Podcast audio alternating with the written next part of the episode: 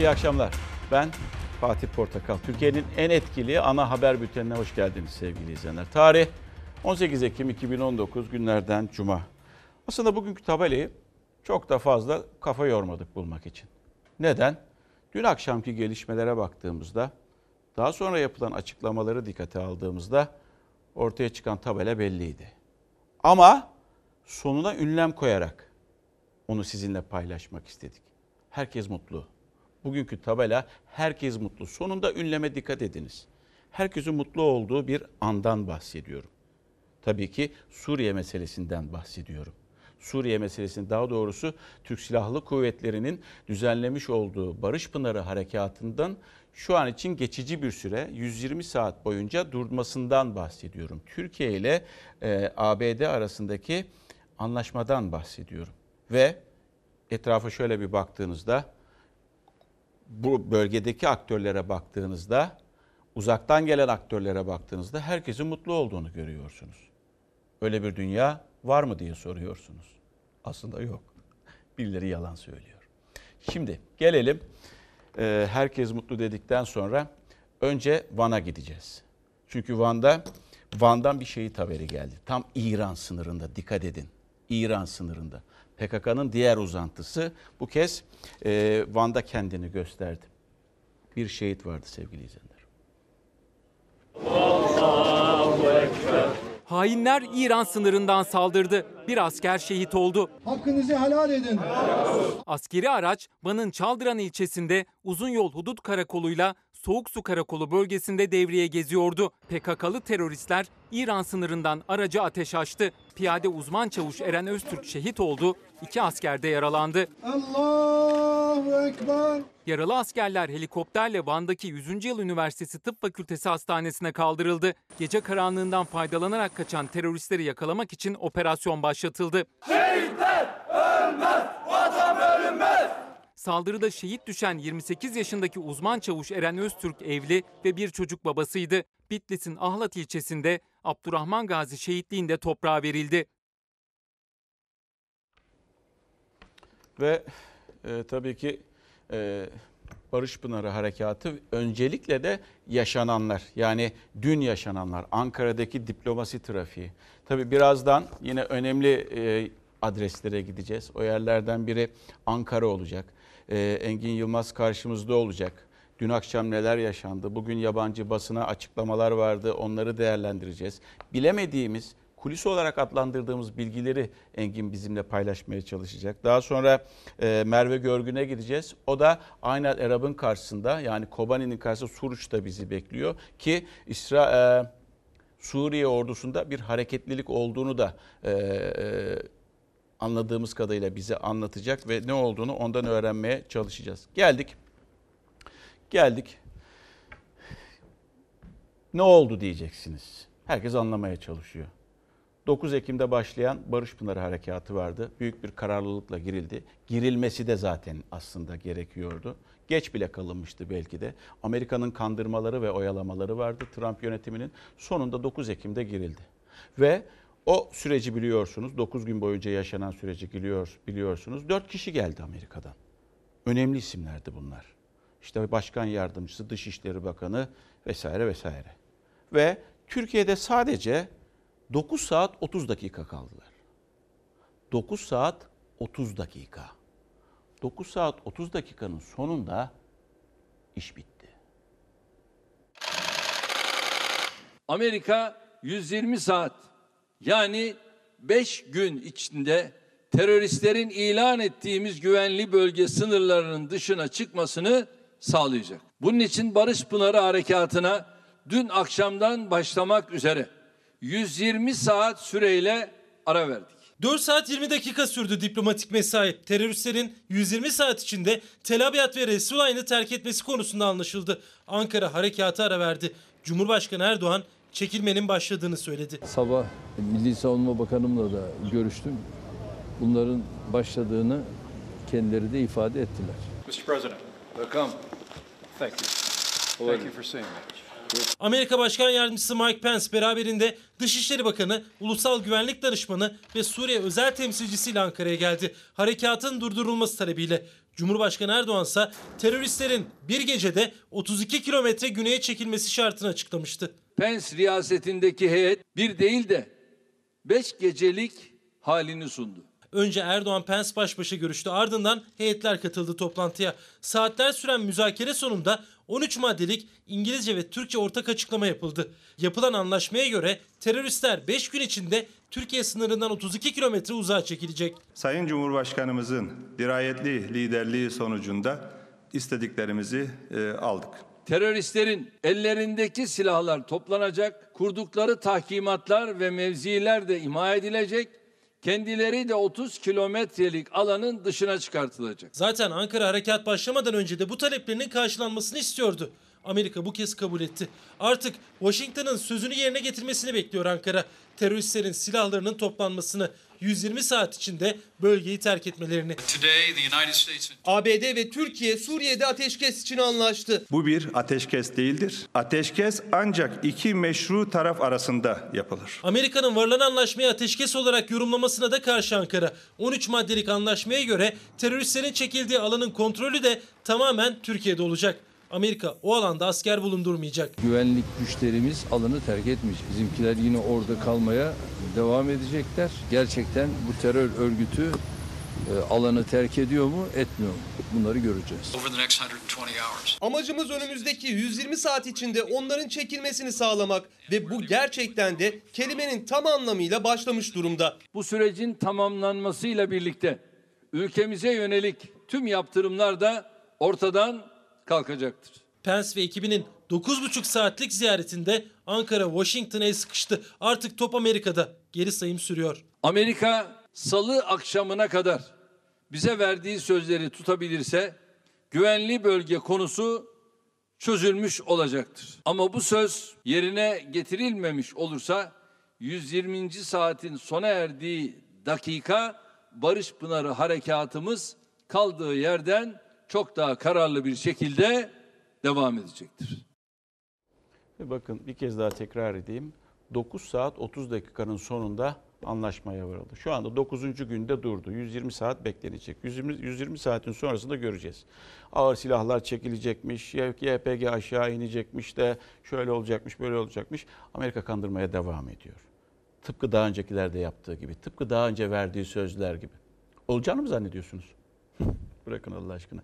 Eninde sonunda YPG terör örgütünü tekrar kullanacak. Rusya da kullanabilir.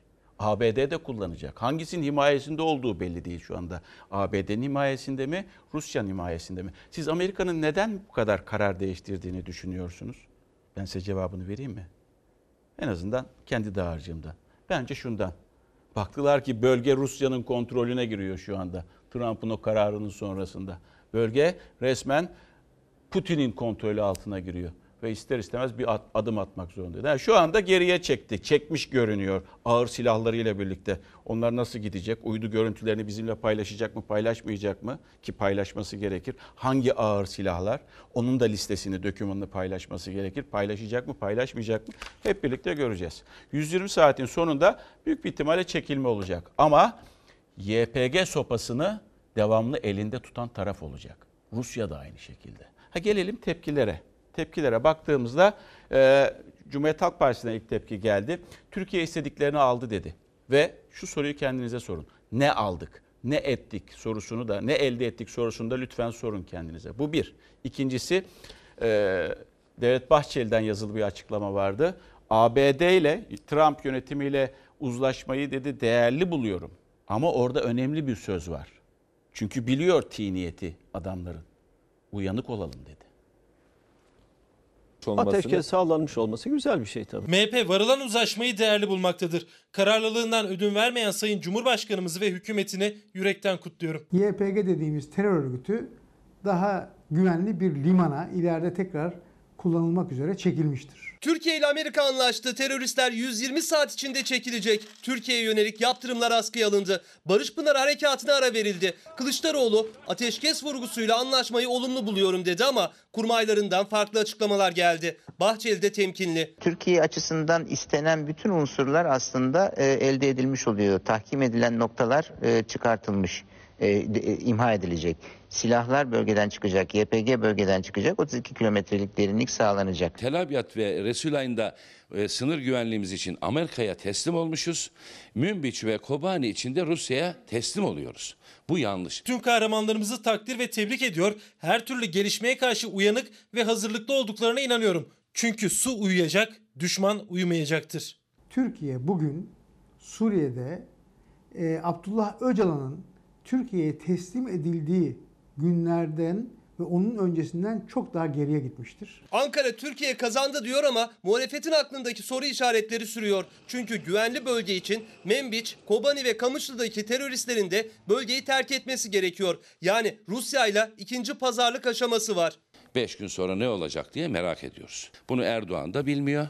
Milli Savunma Bakanı da bilmiyor. Türkiye Büyük Millet Meclisi de bilmiyor. Amerika ne derse olacak.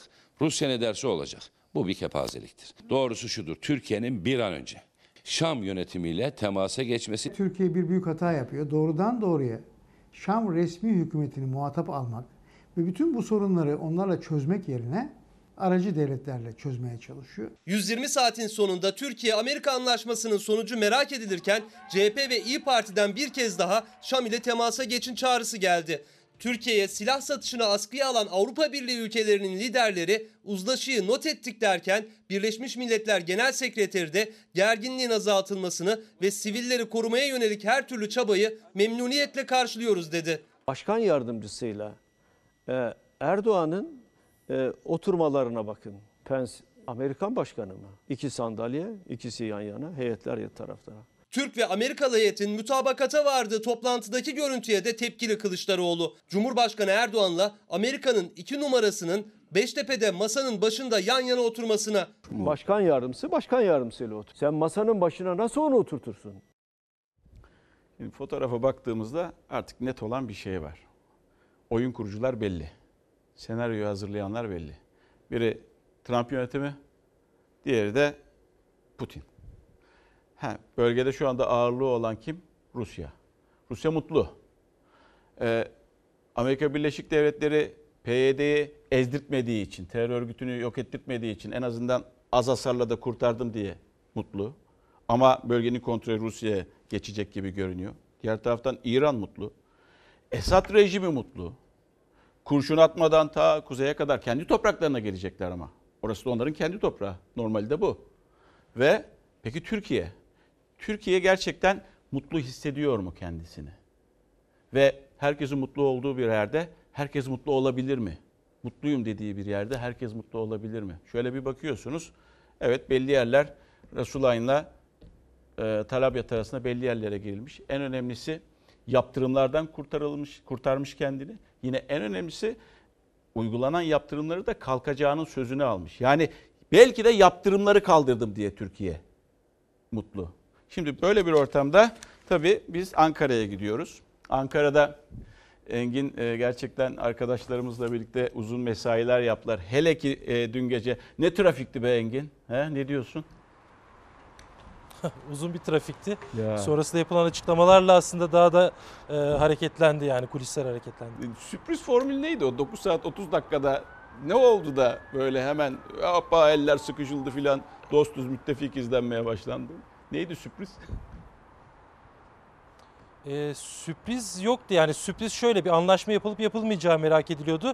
Ee, Amerika Ankara'nın yani Cumhurbaşkanı Erdoğan'ın e, Pence gelmeden bir gün önce meclis grubunda açıkladığı şartı kabul etti. Yani bir gecede demişti Cumhurbaşkanı Amerika 5 günde dedi 120 saatte e, teröristlerin çekilmesi ve Ankara ile böylece mutabakata varıldı. Ha Engin Ama şöyle diyebilir miyiz o yani zaman? ol- Engin şöyle diyebilir miyiz o zaman? Yani aslında heyet Ankara'ya gelmeden önce ön çalışmalar başlatılmış diyebilir miyiz? Böyle bir sonuca varabilir miyiz ikimizin konuşmasından esinlenerek? E, şüphesiz olmuştur. Yani biz Cumhurbaşkanı Erdoğan'la Trump'ın telefon görüşmelerini biliyoruz daha çok bilgilendirildiğimiz kadarıyla ama heyetlerin alt düzeyde karşılıklı temasları e, şüphesiz olmuştur. Diplomasi zaten böyle bir şey. Evet, Fatih evet. Portakal. Her şey açıklanmıyor yani. Vallahi gerçi şimdi son dakika tweet atmış gene Trump. Ee, evet biraz önce tweet attı. Biz şimdi Cumhurbaşkanı Erdoğan'la Trump'ın yeni bir telefon görüşmesi ya- yaptığını Amerikan Başkanı yine sosyal medyada paylaşımıyla öğrendik. Trump dedi ki az önce He. Sayın e, Erdoğan'la görüştüm He. ve Cumhurbaşkanı Erdoğan'ın kendisine e, bölgeden yani aslında dün itibariyle ara verilen o harekatlara ara verilen bölgeden e, bazı küçük çaplı keskin nişancı atışları ve havan atışları olduğunu ancak bertaraf edildiğini söylemiş Cumhurbaşkanı Erdoğan. Trump'a etkisiz hale getirildiğini söylemiş. Trump bunu paylaştı sosyal medya hesabından ve e, çarpıcı bir de cümle kurdu aslında. Cumhurbaşkanı Erdoğan dün e, Trump'ı etiketleyerek bir mesaj paylaşmış so- sosyal medyada. Evet. Terörü yendiğimizde daha fazla insan kurtulacak demişti. E, Trump da o alıntı yapmış ve terörizmi yenin diye bir paylaşım yapmış e, Cumhurbaşkanı'nın mesajına karşılık. E, bunlar işte en son Amerika cephesinden Trump e, cephesinden gelen açıklamalar. Bir de e, isimsiz ama Amerikalı yetkililerin yaptığı açıklamalar Fatih Portakal. Ha. Aslında o da dikkat çekiciydi. E, şöyle ki Anadolu Ajansı geçti bunu. Yani devletin resmi ajansı Amerika'ya dönüş yolunda yani Hmm. buradaki görüşmeler bittikten sonra Amerika'ya dönüş yolunda e, Pence'in uçağında bir Amerikalı yetkilinin Amerikalı gazetecilere kurduğu cümle çarpıcı. Şöyle diyor Amerikalı yetkili, Amerikalı gazeteciler Anadolu Ajansı'nın haberine göre yine altını çizelim. Amerika tarafı görüşmeler boyunca sürekli terör örgütü PK, PKK, YPG mensuplarıyla temas halinde kaldı. Nasıl? Yani dün Ha. Beştepe'de yapılan gö- dün Beştepe'de yapılan görüşmelerde Evet. o heyetler arası görüşmede Amerika tarafı PK, PKK ve YPG mensuplarıyla sürekli temas halindeydi. Sa- şeyde diyor. bizim bizim Ee, yerimizde sarayda bizim mekanımızda Evet, bizim Beştepe'deki topraklarımızda görüşme terör- sürerken. Çok güzel ya. Vallahi enteresanmış. Yani e, Enteresan. devam ediyor. Bu temaslar sırasında e, bu temas yani bir hani Amerikalı yetkililer bir kulis haberi olsa belki mı e, peki? böylesine E, Engin. Yani bir dur arkadaş sen ne Anadolu yapıyorsun?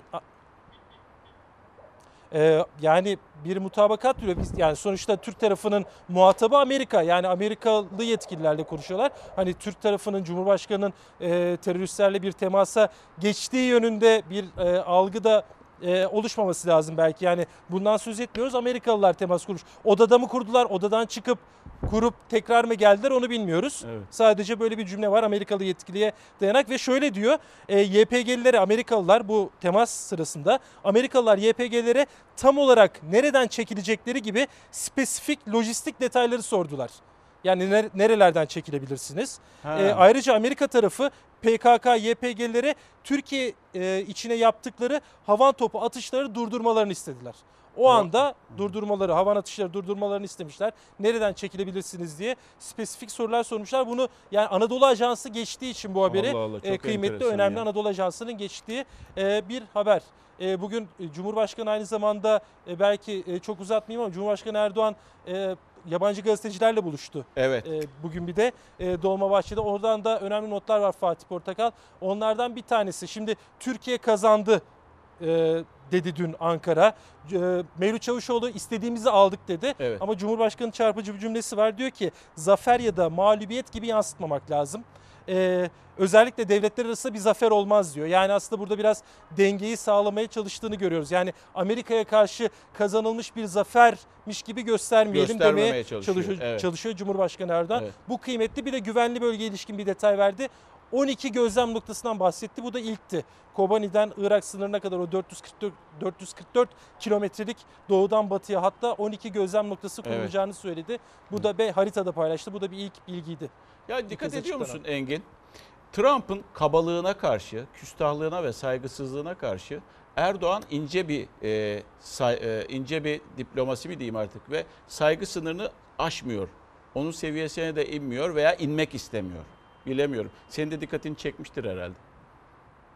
Verdiği mesajlar evet mesela. yani hem sosyal medyadan attığı mesajları Trump'ın hem de o skandal mektuba karşı da zaten yine bülten içinde izleyeceksiniz. Cumhurbaşkanı Erdoğan hani günümüzün konusu değil ama gereken günde Evet. cevap verilecek dedi. Yani Cumhurbaşkanı Erdoğan biraz daha diplomasinin Ya biraz sanki daha biraz da alttan alıyor gibi geliyor bana. Yani sonuç almaya odaklanmış gibi görünüyor Cumhurbaşkanı Erdoğan.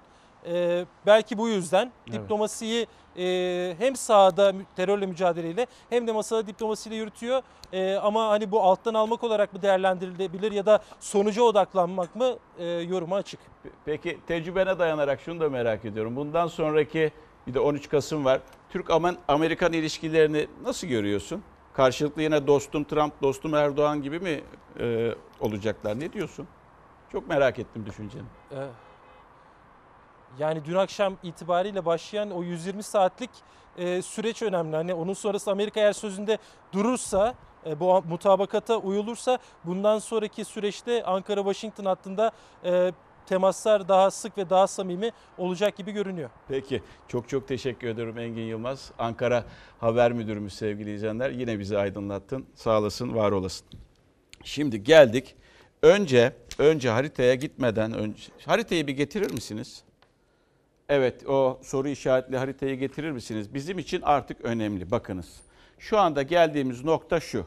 Şurası Fırat'ın doğusu olarak gördük. Biz operasyonu, Türk Silahlı Kuvvetleri operasyonu siyasi iradenin kararıyla bu şekilde operasyona başladı. Nereden başlamıştı 9 gün önce? Biri Tarabyat, diğeri de Rasulayn arasındaki şu güzergahtan başlamıştı. Buradan başlamıştı. Ama o kadar enteresan gelişmeler oldu ki Suriye Rusya'nın devreye girmesi, PYD Suriye anlaşması vesaire ve dün geldiğimiz noktada şu anda Türkiye şu aralıkta, şurada ve şu karayoluna kadar geldi diye veya gelecek diye biliyoruz. İşte M4 olarak adlandırılan bir karayolu. Burası Suriye'nin toprağı. Onu da söyleyelim tekrar. Şimdi burada bir Kamışlı var. Burada Kamışlı'da kim bulunacak? Çünkü biliyoruz ki burada PYD buradan çıkacak mı çıkmayacak mı? PYD'li teröristler var burada. Buranın güvenliği ne olacak? Buradaki teröristler ne olacak? Tamam burayı Türkiye kontrol etti diyelim. Hadi burada bir sorun yok diyelim şu iki Aralık'ta Rasulayn'la Talabyat arasında. Peki Talabyat'la Fırat'ın doğusunda doğusundaki Fır- Fırat Fırat sınır olarak kabul edecek olursak bu ara kimin kontrolünde olacak? Buradaki teröristler ne olacak? Bunlar Türkiye'ye giriş yapamazlar mı? Edemezler mi? Çünkü çünkü verebilirsiniz şimdi sözü. Tüm bunlardan sonra bu büyük soru işaretlerinden sonra sınırda aslına bakacak olursanız üniformasını değiştirmiş, üstündeki giymiş olduğu kamuflajı değiştirmiş. Sınırda terör örgütü var. Sayın Putin'le yapılacak görüşmeyi de adeta yine bu sürecin bir ayrı unsuru olarak kabul ediyorum. Ve bu görüşmelerle birlikte bölgeye de barışı barış pınarıyla inşallah getirmiş oluruz. Türkiye Barış Pınarı Harekatı'nın yönünün çevrildiği 3 bölgede Kamışlı, Aynalarap ve Membiç'teki yol haritasını Rusya ile oturacağı masada belirleyecek. Rusya Türkiye'nin sınır güvenliği hassasiyetine destek veriyor. Suriye'nin toprak bütünlüğü konusunda da iki ülke hemfikir. Ama bir yandan da yine Rusya destekli Esad rejimi Türkiye'nin sınırlarını koruma hassasiyetini işgal olarak nitelendiriyor. İşte bu nedenle gözler 22 Ekim'de yapılacak Erdoğan-Putin görüşmesinde. Bir kısmını işte Amerika ile hallediyoruz. Münbiç ve bazı kısımlarını Rusya ile görüşeceğiz. Bu bölgenin tamamının güvenli bölge haline gelmesi için hangi adım gerekiyorsa bunu da yapacağız. YPG PKK'lı teröristler 120 saat içinde Tel Abyad ve Rasulayn'dan çekilecek. Ama Türkiye'nin istediği güvenli bölge bu iki şehirle sınırlı değil. Membiç ve Aynel Arap'ta da güvenli bölge istiyor Türkiye ve oralar hala terör örgütü YPG PKK işgalinde. Rusya'yı ve rejimi ilgilendiren taraflarını görüşeceğiz. Bir tek şartımız rejimin bulunduğu yerlerde PKK, YPG'nin tamamen temizlenmesidir. Tel Rıfat'ta bu yapılmamıştır. Aynel Arap ve Kamışlı'da da yaşanması muhtemeldir. Hemen arkamızda bulunan yer Aynel Arap. Türkiye sınırında terör örgütünü istemiyordu. Amerika ile anlaşma yapıldı ancak burası o anlaşmanın dışında kaldı. Bunun en net göstergesi ise şu anda burada sınırımızda terör örgütü var. Şehrin birkaç ayrı noktasına terör örgütüne ait bez parçaları asıldı. Suriye bir ay öncesine kadar YPG PKK'yı Birleşmiş Milletler'e şikayet etmiş ve terör örgütü olarak kabul ettirmişti. Ama şimdi bazı bölgelerde birlikteler. Biz bunu Sayın Putin'le de görüştük. Yeter ki terör örgütlerinden buralar temizlensin. Rusya Türkiye'den anlaşmanın detayları hakkında bilgi almak istiyor. Dışişleri Bakanı Sergey Lavrov da Adana mutabakatını hatırlattı. Barış Pınarı harekatına İran'da karşıydı. Şimdi Tahran ve Moskova Ankara ile Şam arasında diyalog için hazır olduklarını vurguladı. Sınırımızdaki teröristler harekatla mı gönderilecek yoksa Rusya ile anlaşarak mı? İşte o 22 Ekim'deki buluşmada netleşecek. Kamışı dahil biliyorsunuz rejimin de olduğunu biliyoruz. Ve dünden itibaren aynen Arap Kobani bölgesine de yine rejim ve Rusya unsurları girdi. Dolayısıyla Münbiç ve bazı diğer bölgeleri de zaten kimlerle görüşeceğiz? Rusya'yla. Ve şu hat, şu hat yani Fırat'tan başlayıp Irak sınırına giden, Irak sınırına kadar giden hat 444 kilometre uzunluğunda ve Türkiye 32 kilometre derinlik istiyor. Ne var ki şu anda Türkiye sadece Talabyat'la Rasulayn'ı tutuyor. Diğer yerler boşta. Buralar işte Rusya ile görüşülecek. Esad'la görüşülmüyor. Aslında tekrar Esad'a gidilebilir veya Esad'la el sıkışılmasa bile diplomatik temas kurulabilir. Yani neticede olması gerekir. Ha, ileride 3 gün sonra 5 gün sonra Rusya ile buluşulacak yerde bir sürpriz olur mu? Göreceğiz. Ama en azından diplomatik bir temasın olması gerekiyor ki Türkiye'nin bekası açısından gerçek anlamda isteniyorsa Türkiye'nin bekası açısından. Erdoğan'ın bir uyarısı. Ha bu arada teröristler burada olacaklar, aşağıda olacaklar. Tabi burayı kontrol edecek de ABD. ABD onlara hamilik yapacak. Abilik yapmaya devam edecek. Onu da aktaralım. Ve e, bu arada e, Erdoğan'ın Esad rejimine bir mesajı vardı. Yine bir e, uyarı niteliğinde. Rejim yanlış yap, yanlış yaparsa cevabını bizden alır dedi. Tabii ama arada Rusya var. Bu sefer Rusya'yı nasıl atlayıp cevap verebileceksiniz? Onu da zaman gösterecek tabii ki. Bu cümle kurulabilir. Ama ne kadar gerçekçi bir cümle? Tabii ki siyasette böyle mesajlar iletilebiliyor. Ama diplomatik temas kurmak bence en iyisi gibi. Ve geldik. Peki şu anda oralarda neler oluyor? O 13 maddelik mutabakat, 9 saat 30 dakikalık görüşme ve çıkan sonuçlar. Cumhurbaşkanı İstanbul'da yabancı yabancı basınla görüşürken şu anda dedi herhangi bir çatışma yaşanmıyor bölgede dedi. Ve bunun özellikle altını çizdi. Diğer taraftan Esad güçleri peki ne yapıyor? Esad güçleri yani rejim Rasulayna doğru. Verin haritayı tekrar. Harita üzerinde göstereyim. Esad güçleri Rasulayna doğru yani buraya doğru, yukarıya doğru gelmeye başladılar. Peki ne olacak?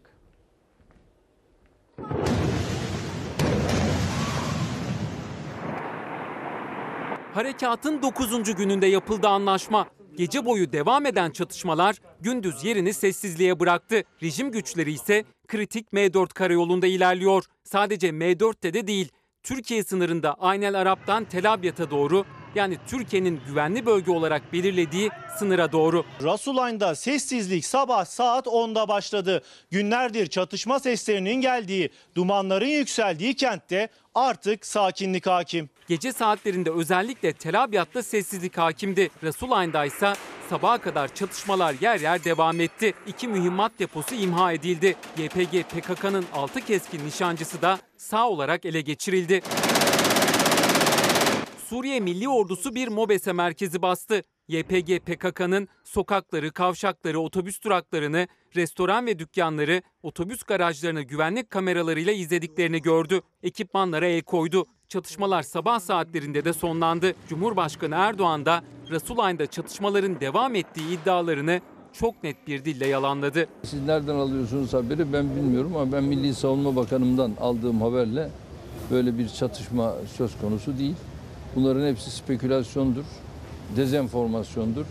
Lütfen bu dezenformasyonlara da kulak asmayalım ve şu anda attığımız adımı güçlendirelim. Operasyonların bir diğer önemli noktası Tel Abyad'da ise sessizlik hakim. Harekata verilen 120 saatlik aranın ilk gününde Akçakale'nin yanı başındaki Tel Abyad son 10 gündür hiç olmadığı kadar sakin. Çatışma sesleri yok, top atışları yok. Asker içeride tuzakları ve bölgeyi temizliyor. Rejim güçleri ise M4 karayoluna girdi. Esad rejiminin Menbiç'ten sonra ilerleyişi Aynel Arap'la sınırlı kalmadı. Türkiye'nin harekat bölgesine doğru ilerliyor Esad güçleri. Rakka'dan M4 karayoluna ulaştılar. YPG'nin lojistik faaliyetlerini yürüttüğü, Türkiye'nin ise harekatın ilk haftasında kontrolünü sağladığı bölgede bugün Esad rejimi var.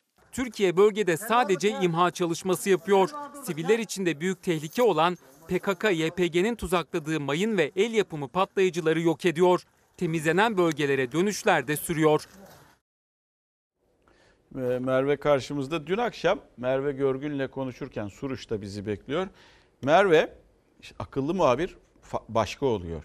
Bir işaret fişeği yaktı. Ve dedi ki yani rejim güçleri aşağıdan yukarıya doğru geliyor. Yani gelme ihtimali var daha doğrusu. Çünkü bir öngörü yapıyordu. Ee, Merve kutluyorum. Gerçekten o öngörünü de tuttu. Aşağıdan yukarıya doğru şimdi de rejim güçleri e, Resulayn ve Tel Abyad'a gelmeye başladılar. Bu e, en azından geldikleri söyleniyor. Bu nasıl bir ilerleyiş? Bilgi var mı hiç? Evet bilgi var. Ee, yeni bir gelişme son 24 saatte oldu. Daha dün yayında konuşmuştuk neler olabileceğini Evet, bu evet, ihtimali. Ee, Rakka'dan yola çıktılar. M4 karayoluna geldiler. Aynı İsa'dalar şu anda. O M4 karayolu zaten orada ve orası da Türkiye'nin o 32 kilometrelik e, güvenli alanı kurmak için e, aslında sınırında e, sınırın başından sonuna o 32 kilometrelik güvenli alanın başladığı yer orası. Oraya kadar geldiler. Tabii e, Tel Abyad'la Resulayn'a şu an girmediler ama şu anda en azından o hattalar, o kritik M4 karayolundalar. Yani şu an için girmediler. Ne var ki adamların kendi toprağı orası. İstedikleri zaman Talabyat'a da yürüyebilir, Rasulayn'a da yürüyebilir anladığım kadarıyla. Onu demek istiyoruz. Hı hı, evet. Türk askeriyle karşı karşıya gelirler mi? Çünkü e, Tel Abyad'da da Resulayn'da da o doğusunda batısında Türk askerleri var şu anda. Temizlenmiş Evet, bölge. E, ama tabii 24 saat içinde ne gösterir onu bilemeyiz. Tabii. Merve şunu da hatırlatayım. Dün Rusya'nın bir açıklaması vardı veya önceki gün yanlış olmasın. Ee, sınırın güvenliği Suriye'ye ait olmalı. Çünkü kendi toprağıdır diyordu. Ve bugüne gelelim. Şimdi 9 saat 30 dakikalık görüşmenin sonrasında evet bir anlaşma yapıldı ABD ile. Şu anda bir çatışmasızlık ortamı var herhalde değil mi? Şu an içinde. Hı hı. E, top atışları yok, çatışma sesleri yok kesinlikle. Bölge olabildiğince 10 gün boyunca en sakin zamanını yaşıyor. Şunu da belirtelim, arkamızdaki taraf Ay Nisa.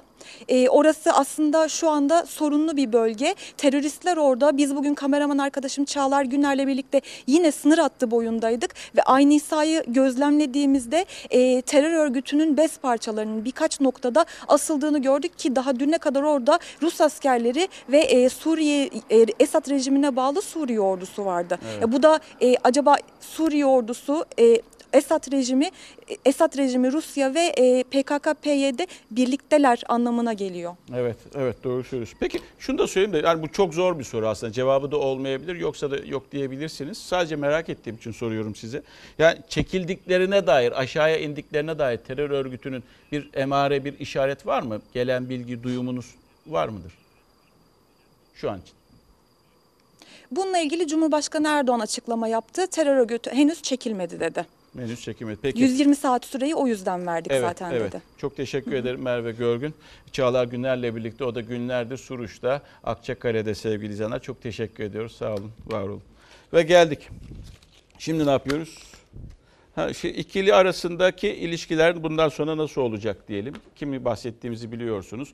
Tabii ki Türkiye, e, ABD, Türkiye, e, Rusya, Türkiye, Suriye vesaire. Ama biz şu anda e, sıcak konu Türk-ABD ilişkileri ve karşılıklı bu 9 saat 30 dakikanın sonunda karşılıklı mesajlar gelmeye başladı tonca sözlerden sonra.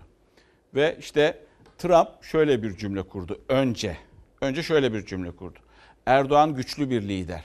İyi dostum, doğru karar verdi dedi. Aynı Trump, çünkü normal bir insandan bahsetmiyoruz. Aynı Trump daha sonra birkaç saat sonra da şöyle bir cümle kurdu.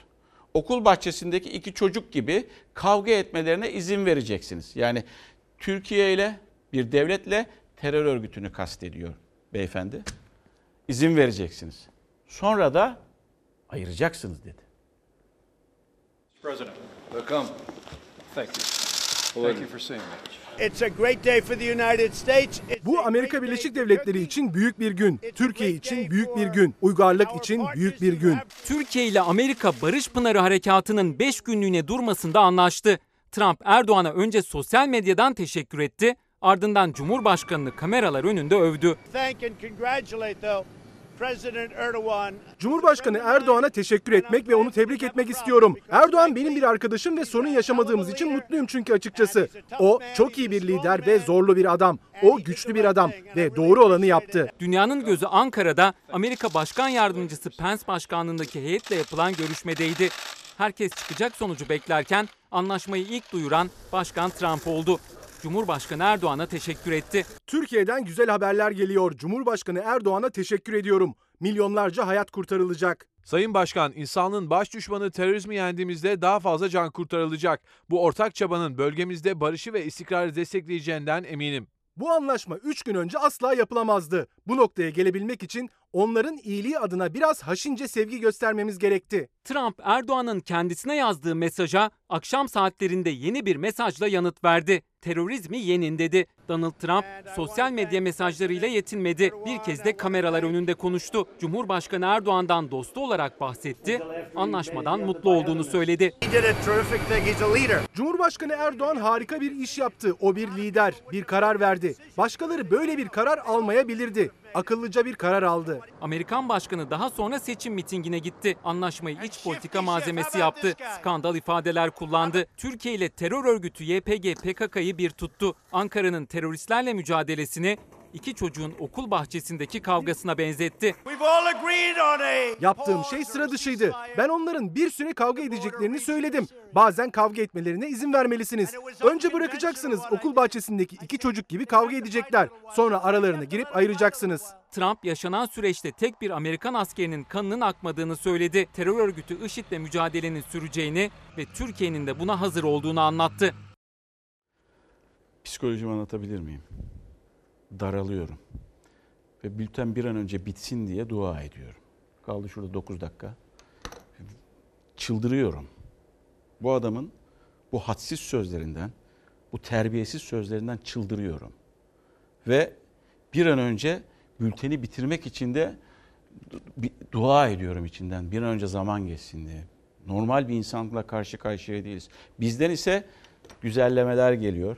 Şöyle ki Erdoğan'ın sözü var bugün gazetecilere. Verin arkadaşlar. Şöyle burada. Örgüt çıktıktan sonra da ABD ile yapacağımız çok şey var bölgede demek istiyor. Yani o sözlere karşı bu sözlerle yanıt veriliyor. Tabii e, sinirleri zıplayan ben ve benim gibi düşünen insanlar, milyonlar oluyor. Geldik şimdi o mektuba. Ha bu mektup terbiyesizce yazılmış bir mektup. Yani diyecek başka bir şey yok. Saygısız mektup. Ve saygısız mektup devlet arşivinde şu an için artık. Bundan sonra herkes de bildi. Açık e, şeylerde de kaynaklarda da aradığınızda bulacaksınız. Peki ne cevap verildi? Soruldu bu soruda. Belki sorulmadan önce e, Cumhurbaşkanı kendisi söyledi. Şu cümleyi söyledi. Ha bu cümlenin devamı da var ama. Mektup önceli mektubu önceliğimiz olarak görmüyoruz. Hakaret dolu mektubu önceliğimiz olarak görmüyoruz dedi. Ama dedi vakti zamanı geldiğinde de kullanırız diye de ekledi.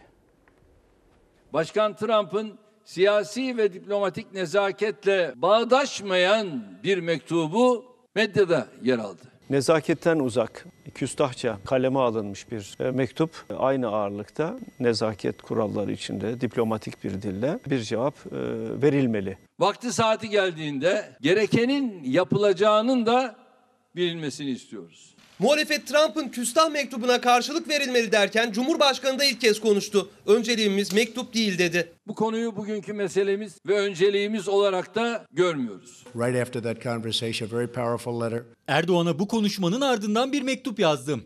Etkili bir mektup yazdım. Trump teröristlerle müzakere çağrısı yaptığı tehdit içerikli Cumhurbaşkanı nezdinde Türkiye Cumhuriyeti'ne saygısız ifadeler barındıran mektubu 9 Ekim 2019 tarihinde yani Barış Pınar Harekatı'nın başladığı gün yazdı. Ancak bir hafta boyunca gizlendi kamuoyundan. 8 gün sonra da Amerika Başkan Yardımcısı Mike Pence'in Ankara ziyareti öncesi sızdırıldı. Çirkin bir mektup vasıtasıyla Türkiye ile terör örgütleri arasında arabuluculuğa heveslenen Trump'ın tarihin ve insanlığın yanlış tarafında durduğu tartışma götürmez bir gerçektir. Cumhurbaşkanımızın böyle bir seviyeye inmesi de hiçbir zaman olmamıştır, olmaz da. Türkiye Cumhuriyeti'ni aşağılayan bir mektup bu ve bu mektuba gerekli cevap verilmeli. Kılıçdaroğlu da mektubun bugüne kadar gizli tutulmasına ve yanıt verilmemesine öfkeli. Yapılan açıklamalara da. Biz harekat 9'unda başlattık. Dolayısıyla biz zaten cevabımızı sahada verdik. Onun karşı bir Suriye'ye girdik vesaire falan filan.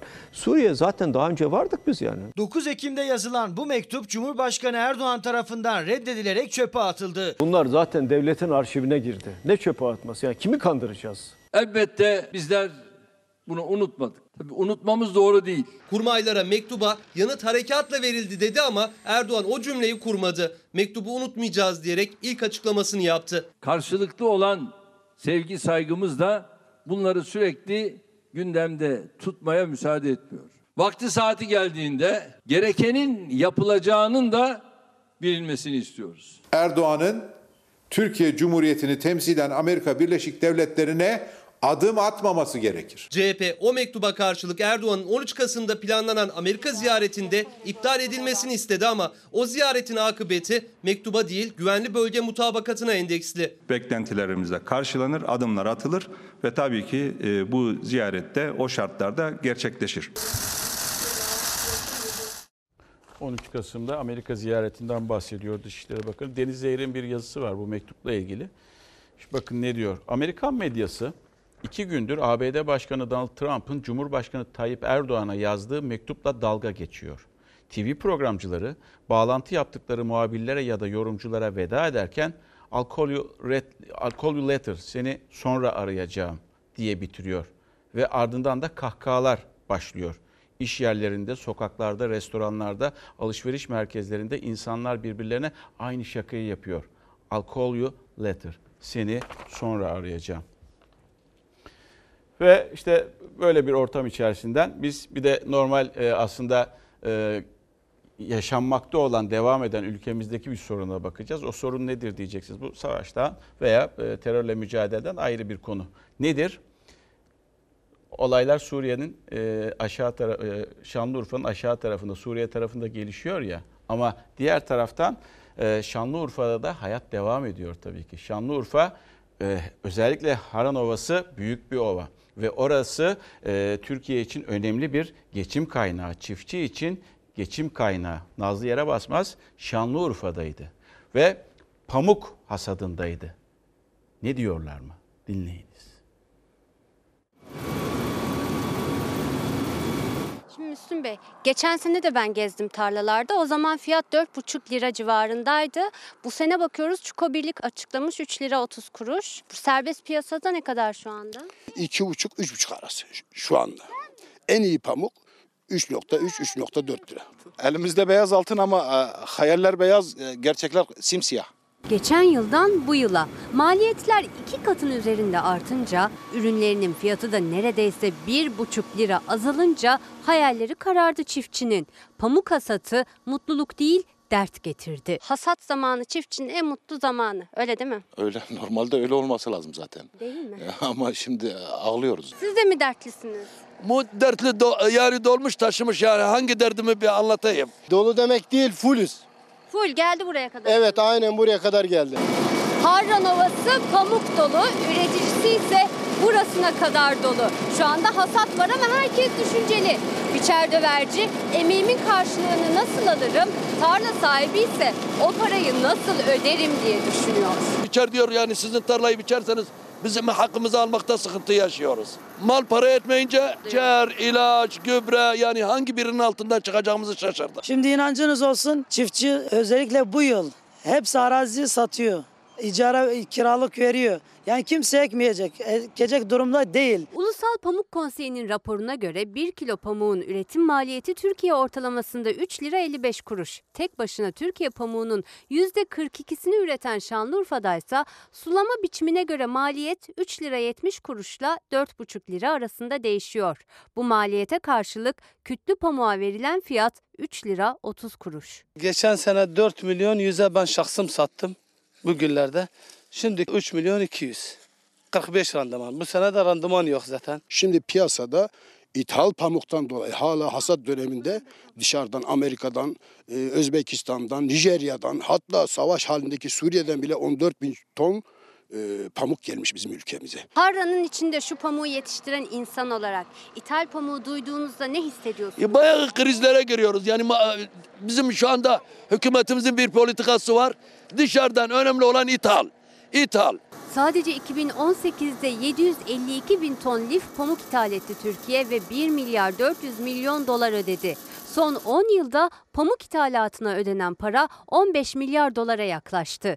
Üretici bir yandan bu rakamları duyuyor, bir yandan hasat sonu yaklaşmasına rağmen hala açıklanmayan destekleri bekliyor. Dışarıya verdikleri parayı çiftçiye verseler, girdileri ucuzlatsınlar. Burada her türlü ürün yetişiyor. Oradaki Tarım Bakanımıza bundan rica ediyoruz. Gerçekten çok zorun durumdayız. Yani bu işin şakası yok. 2020 yılı pamukta yok yıl olacak. Bu gidişle. Bir de bir bir çalışmaya e, e, hatırlatayım veya göstereyim size. Milli mücadelede eşme, uşak eşme. Aslında bu bir geçmişten tanıdığım, sevdiğim bir e, abimin hazırlamış olduğu çalışması.